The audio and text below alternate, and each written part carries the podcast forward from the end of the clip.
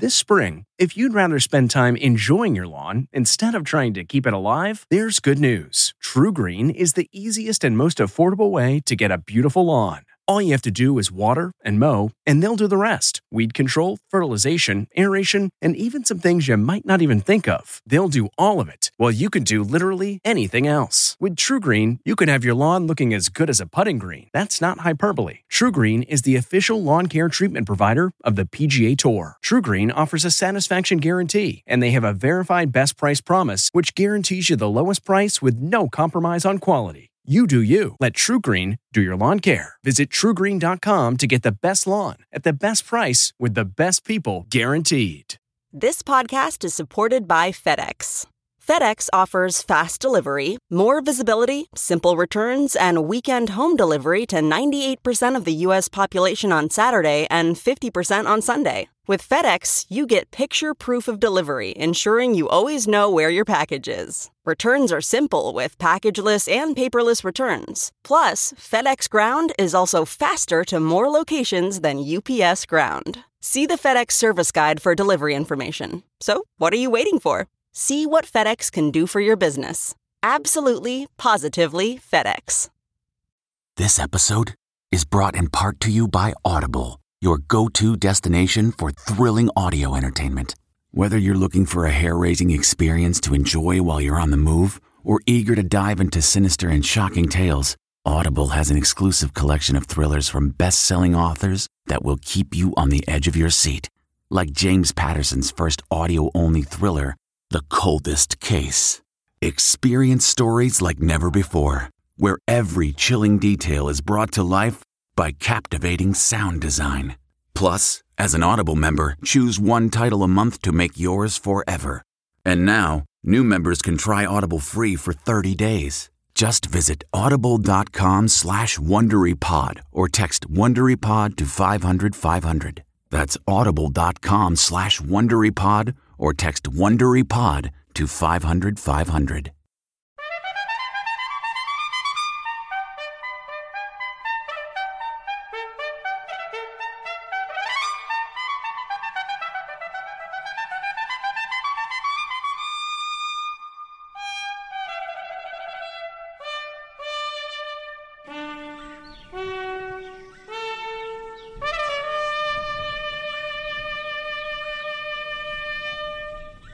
Good morning. I'm Charles Osgood, and this is a special edition of Sunday Morning. We'll be spending the morning in the low country of South Carolina by design. This is Auldbrass, a modern day plantation designed by the legendary architect Frank Lloyd Wright. It's roughly midway between Charleston, South Carolina, and Savannah, Georgia.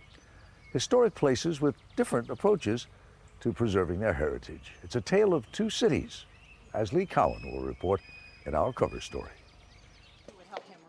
Savannah, Georgia, and Charleston, South Carolina, historic cities of the South, faced with a design dilemma. The question is how do we move forward? How do we honor our past? And how do we point toward a future? You can have a great preservation achievement and you can have a robust economy at the same time. Preservation and progress ahead on Sunday morning. As a look around the house and grounds here demonstrates, good design can reveal itself in ways big and small. They're made in Mexico. Made Luke Burbank this morning shows us how small things can make a world of difference.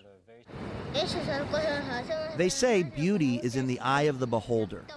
But good design, that's something everyone can appreciate, no matter what neighborhood you live in. I think the notion that because somebody is poor, they don't have the same appreciation for uh, beauty or function is completely erroneous. This is a stove from India for making chapatis. Creating high design at low cost. Later on Sunday morning. Cleaning windows at Auldbrass is a pretty down to earth operation. But cleaning them on a soaring skyscraper, that's just a bit more challenging.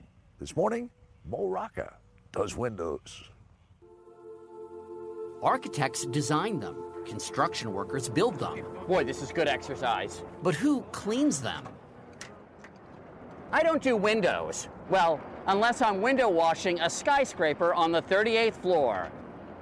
How am I doing? Wrist action okay? Great. Ahead on Sunday morning.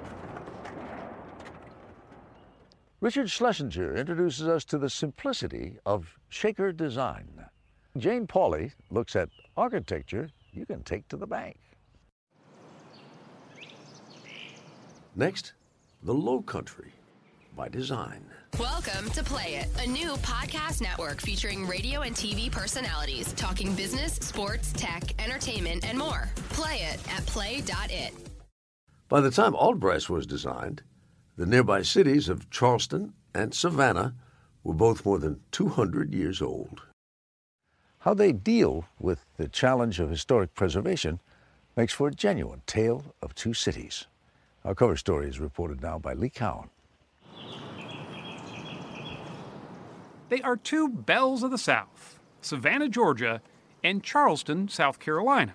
About a 100 miles apart, they've been rivals for centuries, debating everything from which has the best manners to which makes the sweetest tea.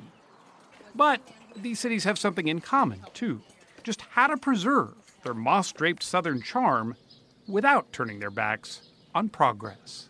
There's a lot of jealousy between the two of them, I must say. Retired American history professor John Duncan was born in Charleston, but has spent the last 50 years in Savannah. His home, off Monterey Square, was built in 1869. How can you keep a city like this charming and preserve its history and yet still move forward at the same time? Well, many Savannahans would say we wouldn't want to move forward at the same time. We're happy just the way we are, thank you very much. Many in Charleston might say the same thing. And that's the design dilemma. While it's tempting to want to put these historic cities in formaldehyde, to embalm them and shun anything modern, Charleston's mayor, Joe Riley, says that's not a viable answer. Uh, a historic city should be a living place because if you don't have that, then it's a former something, a former once great city that now is pretty to see. Charleston has the oldest historic district in the country. It's carefully preserved the city's grand public buildings, as well as the mansions along the Battery, and of course the famous Rainbow Row. The city's signature style, however, is the Charleston single house tall, slender homes with two tiered porches. They're called piazzas here, that sometimes look out over a private garden. It's an architectural fabric that new buildings have a hard time matching.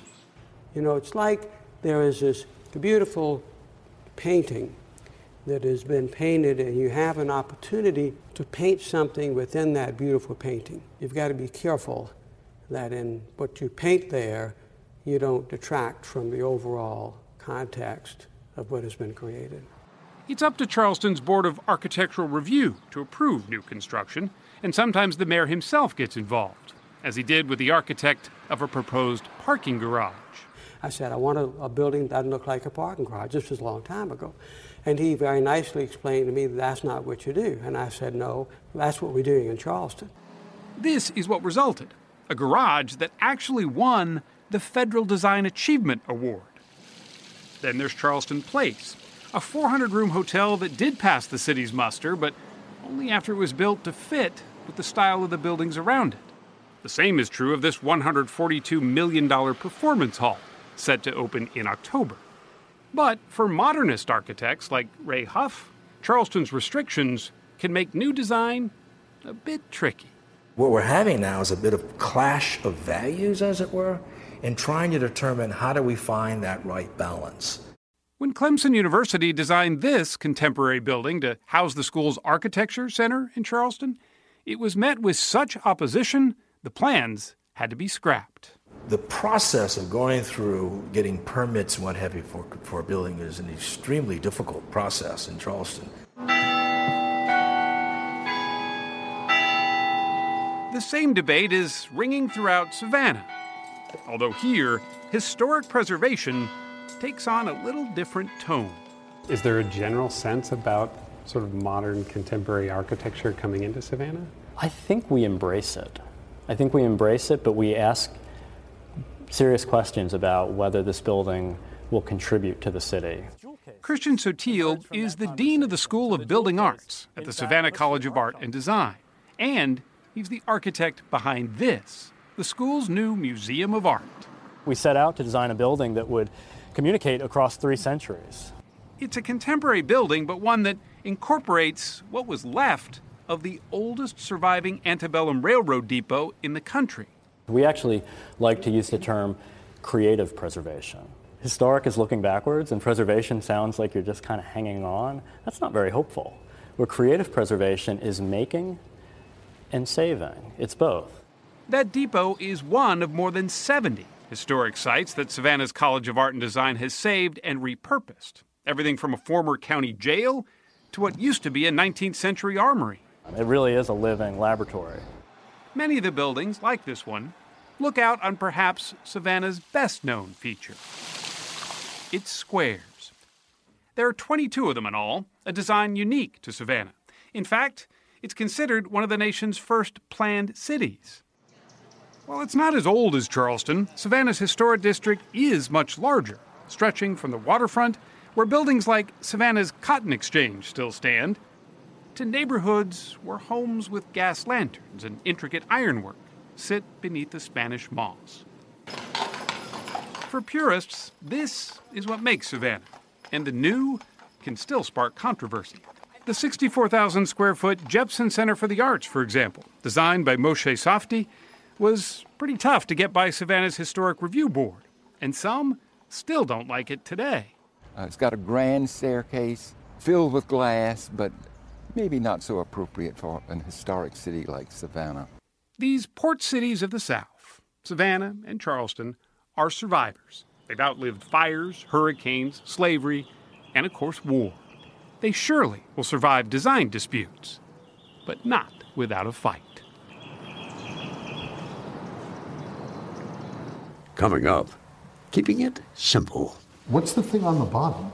That is an extra drawer. The Shakers didn't like to waste space. Welcome to Play It, a new podcast network featuring radio and TV personalities talking business, sports, tech, entertainment, and more. Play it at play.it.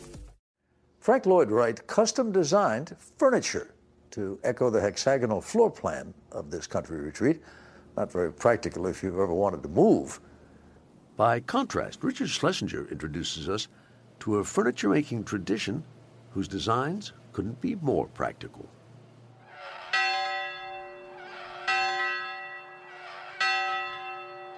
At the Hancock Shaker Village in far western Massachusetts, they have always kept things simple and clean. It's a museum now where visitors can see classic furniture designed centuries ago by the Shakers. The lines of the furniture are as clean as the rooms it inhabits.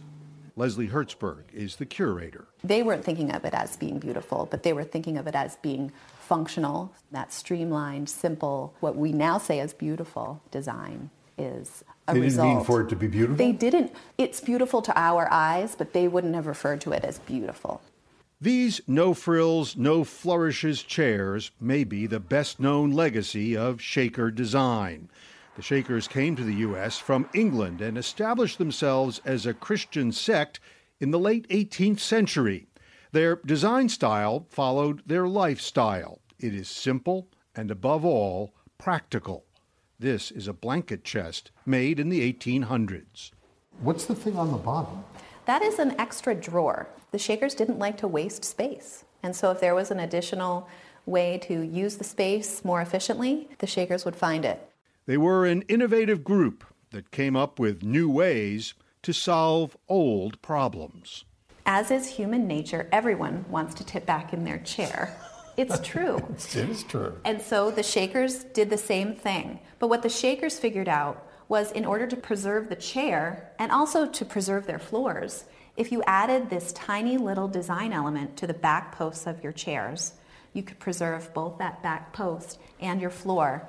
This is brilliant. So it, it, it, it swivels, if I may, Mm-hmm. it swivels with the chairs. You go back. This is brilliant. Invented by the Shakers. and now seen on most classroom chairs for kids. In their heyday in the 19th century, there were roughly 6,000 Shakers in nearly two dozen communities from Maine to Kentucky. Their founder was a woman known as Mother Ann. They lived communally, so cleanliness became, if not next to godliness, at least really close. Mother Ann once said there is no dirt in heaven.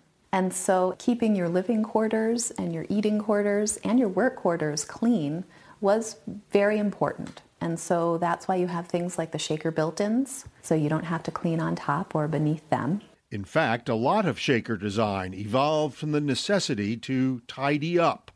Among other things, they invented the flat broom. And are the pegs, which you see in every shaker thing, are they, are they for hats or what? They're for almost anything. So not only could you push your, your chair under the table, you could also hang it up on your peg. And why and, would you do that? Well, if you wanted to clean underneath it, but you would often hang it upside down so that dust wouldn't gather on the seat. They brought this trestle from this lower, where it normally would have been in this lower position. They brought it up into this upper position. Ian Ingersoll is a furniture maker in West Cornwall, Connecticut. And they brought it up to that position so that they could clean under every table every day. It's easier to get a mop under this. Easier to get a mop. If there was a trestle yes, yes. cutting off half of the table. Right. Full disclosure here Ingersoll is my neighbor. These are the peg racks and the, and the chair. And... He has spent decades studying and following shaker design. In the design world, we use the word to shakerize almost like it was a verb, meaning to simplify it to its simplest form. Ingersoll makes shaker furniture, but he also makes more contemporary pieces, frequently with a glance back at the shakers. And as a matter of fact, that aesthetic has really driven most of modern furniture design for the last 50 years. The Shaker's designs have stood the test of time and influenced furniture makers of more recent times, but time might finally be catching up with them. Since the beginning, Shakers have been celibate, so new members can be hard to come by. Mother Ann once said that once the number of Shakers dwindles to how, as many as you can count on one hand, that there will be a resurgence. And maybe that's still true. Where once there were 6,000 Shakers, today there are just a handful living together in Maine, perhaps the last of their kind. As soon as he walks on there, it goes down. Ah. Just ahead, the smasher. we build a better mousetrap. Ah, I got him.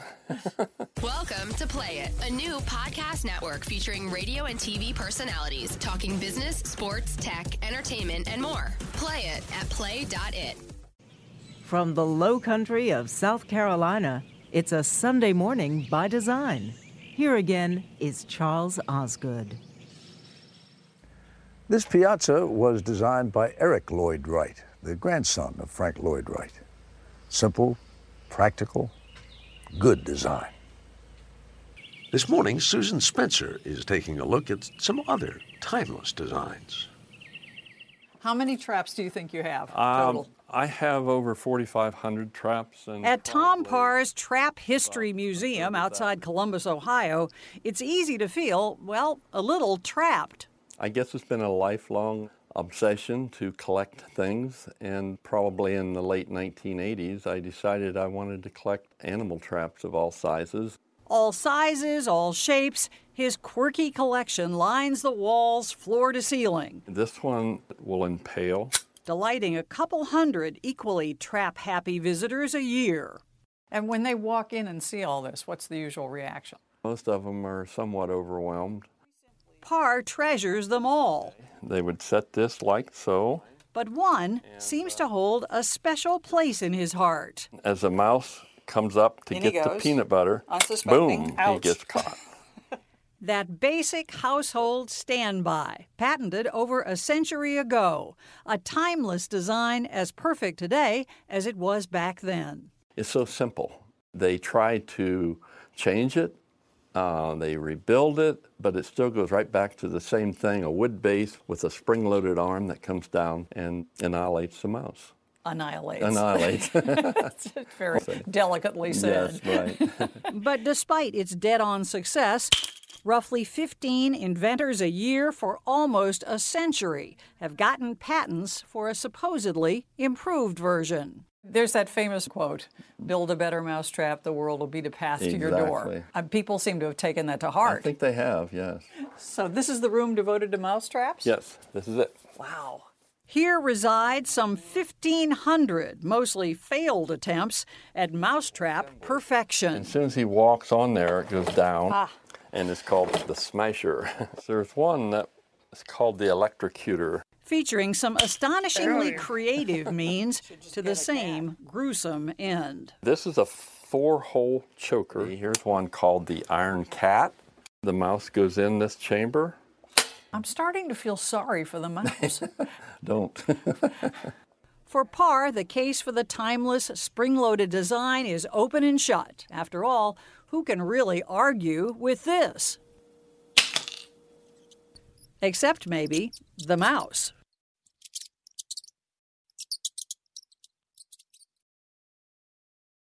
Coming up, We're building a new bank, and the architect says transparency. a matter of interest. Welcome to Play It, a new podcast network featuring radio and TV personalities talking business, sports, tech, entertainment, and more. Play it at play.it. You can put a lot of money into restoring and maintaining a place like Auldbrass, or you could take the more conventional approach and put it in a bank. Jane Pauley takes the measure of those pillars of commerce. Today, the corner bank is as common as a coffee shop and equally imposing. For some, this is a phone. It's kind of surprising there are buildings at all For Susan, when your bank is in the cloud. it's an entire bank. But it wasn't always this way. The bank used to be synonymous with imposing, even monumental. Like this one built in 1924. Now called Gotham Hall, it's a venue for weddings and special occasions. This was the last great classical bank built in New York City and probably in the United States. The columns are five feet in diameter of solid limestone, they're 40 feet high. Charles Belfoure is an architect and historian. You'd go into the tiniest town in America and you'd find this really ornate classical bank. Even as a kid, I knew it was a fancy building and that it was a special building, you know, just like a church would be. Like a church, the coffered ceiling and soaring pillars were intended to inspire awe and reverence for money. The vault was sort of the heart. They were these bright, shiny objects of strength. And the vault was a showpiece, built to be seen, admired, and trusted. They wanted to show the depositor that their money was absolutely safe. But it was an illusion. Banks could fail, and often did. Throughout America's financial history, hundreds and hundreds of banks failed, and the depositors would lose every nickel they had. And yet, only a year after hundreds of banks went under in the Great Panic of 1893, Bowery Savings Bank built this majestic shrine in downtown Manhattan. Why did they keep spending money on building astonishing banks if everyone is remembering grandma lost everything? Well, they wanted them to forget. And they did. At the dawn of the roaring 20s, Bowery built a skyscraper atop America's first branch bank. 70 feet high. 200 feet long. And it's a branch bank. Right, a branch bank. It was called A Castle in the Clouds, brought to Earth. A few years later, the economy came crashing to Earth. The stock market crash has come, and the Great Depression has begun. Americans blame bankers for the Depression. But after World War II, the economy booming and optimism rising, banks were back with a new message. I can almost see the pitch meeting with the, you know, the bankers around the table. We're building a new bank, and the architect says, transparency. That architect was Gordon Bunshaft. In 1954, his design for Manufacturers Trust was a transparent building. It almost seemed like, you know, the people inside would be more honest, you know, about what they were doing. The vault sat right in the window, not 10 feet from Fifth Avenue. Today, the bank is gone, but the vault is still there, like a jeweled accessory in the window of Elie Tahari's design store. That's it. And escalators that once conveyed customers to the banking floor And this is where the tellers would have been. now carry shoppers through the flagship store of Joe Fresh. Ironic that an iconic bank has become a retail store, but fitting, says Charles Belfoure, because the bank of today, It's basically a financial supermarket. no need to impress. Sit down, have some coffee. Homey is a big word. They're more like, you know, your living room. And what of the castles of yesteryear? Some have literally been brought to earth.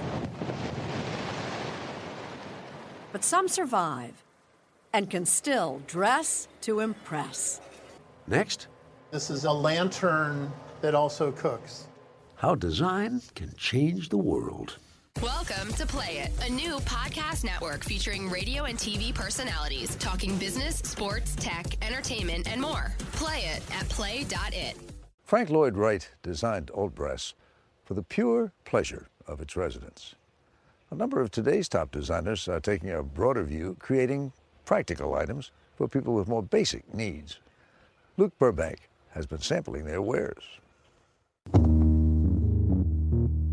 What comes to mind when you hear the word design? A sleek new phone you can wear like a watch? Maybe a fancy sports car? Most of us see design as something that makes our lives easier, safer, better. Such an easy meal to put together. But do they feel that way in the developing world? Of course they do. I think the notion that because somebody is poor, they don't have the same appreciation for uh, beauty or function is completely erroneous. It's incredibly insulting if you really think of it. Way, Yves Behar is one of the country's top industrial designers. And for him, design is more than just a job, it's a lifestyle. He designed the offices of his San Francisco company, fuseproject, and they stand as a sort of museum to all he's made. It would sense my phone as I approach it. And yet, one of his proudest achievements isn't something he made for Prada or Samsung. It's a pair of $5 eyeglasses. There's a great proverb I learned from Finland that says the poor can't afford bad design, cheap design, low quality design. Why? Because you have to buy it again, because it breaks down. The glasses, millions of pairs, are being worn by Mexican schoolchildren. They're designed with a very special material uh, called Grilamid, and that material uh, withstands high levels, nervous high levels of distortion, um, which is important for you know when you're a kid. You, Yeah. You you probably often sit on those glasses, so they need to survive childhood, I guess. The Mexican government hired Behar to solve a problem. Poor kids who needed glasses were choosing to go without them rather than wear the decidedly unstylish pairs the government had been handing out. Behar's design changed that. Every child you you provide with a pair of eyeglasses is actually going to become a better learner. Cheap, durable glasses are one thing, but what about a cheap, durable computer for kids in the developing world? Yep, he designed one of those too. The criteria that were brought to us at the beginning of the project were tremendously difficult to think of at the time. A $100 laptop that could be powered with a fifth or less of the amount of energy that it takes to power a laptop here. With education, we Today, more than 3 million of these inexpensive laptops are in use from Cambodia to Brazil. They're even celebrated on an Uruguayan stamp and on Rwandan money. I actually don't even know of any other design ever that's ended up on, on a nation's money. When will we live a simple life? Dean Still hasn't seen any of his designs show up on any cash yet, This can boil five liters in 11 minutes, so it's very fast. but he's hoping that what he's creating here in an old Oregon logging town will have the same kind of impact. Our goal is wood burned as clean as natural gas. For 25 years, he and his team at Aprovecho Research have obsessively worked towards a sort of holy grail of humanitarian design an affordable, safe stove for the nearly 3 billion people around the world cooking over open flames, which damage the environment and their health. Why is it so important to find a solution to this stove problem? Wood smoke is about the same as cigarette smoke. So if a woman is cooking with the kid, they're breathing the equivalent of four packs of cigarettes a day. Except this isn't some voluntary choice. This is something to stay alive, right? To cook yes. food. Their poverty is, in effect, killing them. An estimated 4 million people die each year from breathing the smoke from their stoves. The goal of Aprovecho is to create $10 stoves that produce almost no toxic smoke and still cook great food. Not a simple task. How is that accomplished here? Because there's not really a chimney. No. So this stove has very fast little jets of air that are mixing all of the smoke and the gas into the flame. And it's mixing it so well that it's getting all burned up. But there's no such thing as one perfect universal stove because people in each region of the world cook food differently. This is a uh, griddle stove for making tortillas from Honduras. Here's a high powered Chinese stove for boiling water. This is a stove from India for making chapatis. And here is an African charcoal stove for making fufu. And for the nearly one in five people still living without electricity, it goes for 70 minutes on a charge of wood. Aprovecho recently found a way to solve two problems at once. It's called the Firefly. This is a, a lantern that also cooks. So we figured that people might want to be able to see at night, to read and whatever, or to prepare the food and also to cook. Wow, so this can boil water and provide light. That could change somebody's life, right? I hope so. You know, I hope so. Forget iPhones and sports cars. This is light where there wasn't any before. It's design that truly makes a difference. A beautifully made, well made, high quality product is understood exactly in the same way here than it is somewhere else. Coming up, hitting the heights. Oh boy. With Mo Rocca. Hi, how are you? Good to see you. You're a friendly person. Welcome to Play It, a new podcast network featuring radio and TV personalities talking business, sports, tech, entertainment, and more. Play it at play.it. Washing the windows of this ground level dining room is one thing, but washing big city windows dozens of floors up, that's quite another, as Mo Rocca knows full well. The world over, skyscrapers are reaching new heights. We all know what it looks like from street level, but I wanted the view from up high, the truly unobstructed view. Very quiet, it's peaceful, there's always music going on in your head, so being on heights is the perfect place to be. Should I also wear a parachute? For 32 years, Andy Horton has been washing windows on New York City's skyscrapers. Do you see things that, that the rest of us don't see down on, on the ground? Yes. You see some crazy things up there. Some things you can talk about, some things you can't. How much nakedness have you seen? Way too much. Um, in the beginning, it was great. Now it's just part of your routine. This is the D ring, which has to wind up in the center of your back. Horton is also the Window Washing Union's head safety trainer. He's the guy to see if you want to do this job and live to tell about it. Uh, your waist strap, which you're going to put in. On the roof of 7 World Trade Center. Now we're going to do the legs, one at a time. Andy rigs me up. This is a job with very real hazards. And you're ready to go. Just last fall, next door at the 104 story One World Trade Center, one of the cables on the window washer's basket came loose, leaving two workers dangling outside the 68th floor for over an hour and a half. I'm so, Mo. How you doing, Jesus? Strapped into my safety harness, I meet my coworker for the day, Jesus Rosario. Checking in, we're ready to go out and clean some windows. The crane hoists our basket up and out. Oh boy. Into thin air. Oh, we're swinging. The Brooklyn Bridge looks great. Oh, look, the Statue of Liberty. Yep. New Jersey. And Andy Horton was right. Up this high, you can't help but hear the music. I'm on the top of the world looking down on creation. We secure our basket to the side of the building and begin the greatest ride to work ever. Ever since you've been around, you always put me at the top of the world. Oh, he's eating. Hi, how are you? It's my first time. Look, she's got a, a neat desk. Good to see you. Do you ever wave to the other window washers? Yeah, yo, how you doing? It's a beautiful day. We clock in at the 38th floor. Mm. Get your wand first. You put your hand in there on the strap so the thing don't fail, right? And you start on corners. Okay. You come scrubbing hard, hard scrubbing, because it's not gonna come out easy. Try not to get your body into it. Don't move the wine moving your body like this. Okay. Just wrist, you know, Okay. everything on the wrist. Man, you're like a ninja with that. When you're ready to squeegee, there you go, all the way up in that corner. corner. Take it all the way around the house, Two. all the way down. Bring it back up this corner. And then I'm going back up here. And now you get the corners. And I'm in just the going middle. like this. And I'm just going like this. Tiring work, And I'm just coming like that. And I'm coming but back fairly to the straightforward. That was, yeah. So was the giant glass box that we're cleaning.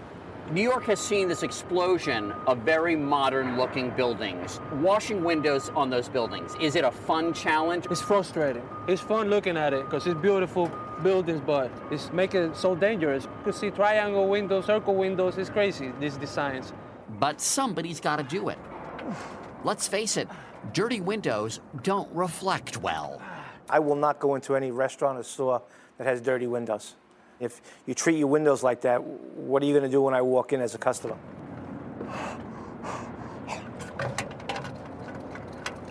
I made it worse. Up next, hot stuff.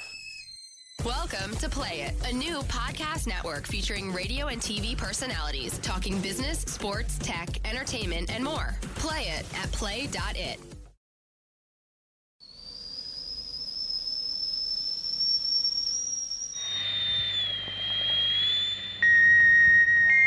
Whistling tea kettles have been letting off steam It's just a great, sweet sound. for at least a hundred years. It's primal to be able to put something on a stove and start with fire. It's just so elemental. And instrumental, gushes Donald Strum, head of product design at Michael Graves in Princeton, New Jersey. A happy melody telling you the water's boiling.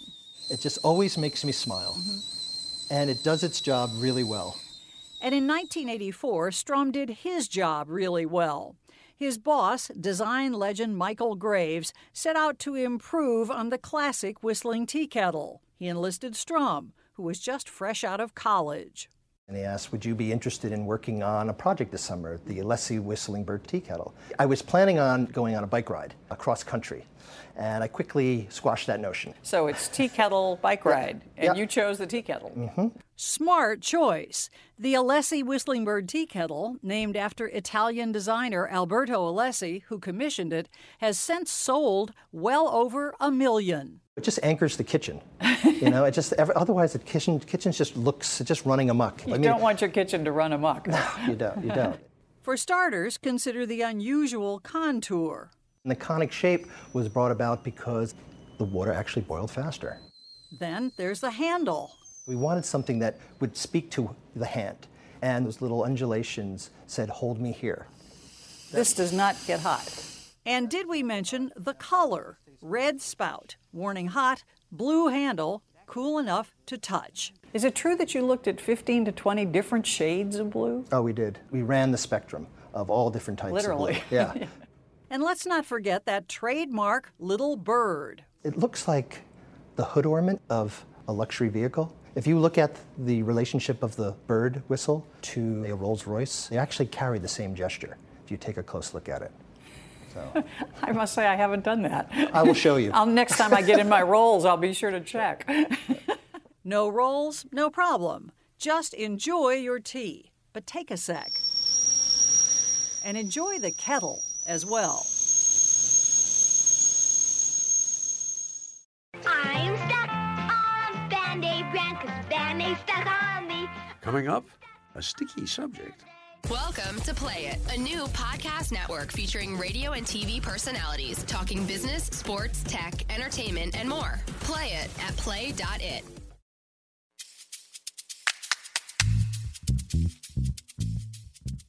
This band aid is from 1938. Wow. 94 years ago, Band Aids hit the market, and they've stuck around ever since. I think the band aid meets a need. Oh, I like those water bubbles. Sarita T. Finney says it's no accident that so many of our accidents are covered up by band aids. It's by design. A good design will solve a problem, but a great design is intuitive and simple and timeless. Finney leads global wound care at Johnson & Johnson. I like to tell people that I'm in the boo-boo business. Ask her anything, anything about band-aids and she will know the answer. I remember this infuriatingly persistent jingle. I'm stuck on Band-Aid brand because Band-Aid stuck on me. That's Whose right. idea was that? Uh, it was Barry Manilow's idea, actually. So, Okay, Barry Manilow, you might have guessed, but you've probably never heard of a guy named Earl Dixon. The year was 1920. he was very worried about his young wife, Josephine, who was always cutting and burning herself in the kitchen. So Josephine's a klutz. I'm sure she was a lovely woman. Dixon, a cotton buyer for Johnson & Johnson, had an inspiration. He combined this first aid tape and this gauze to create the first ready made bandage.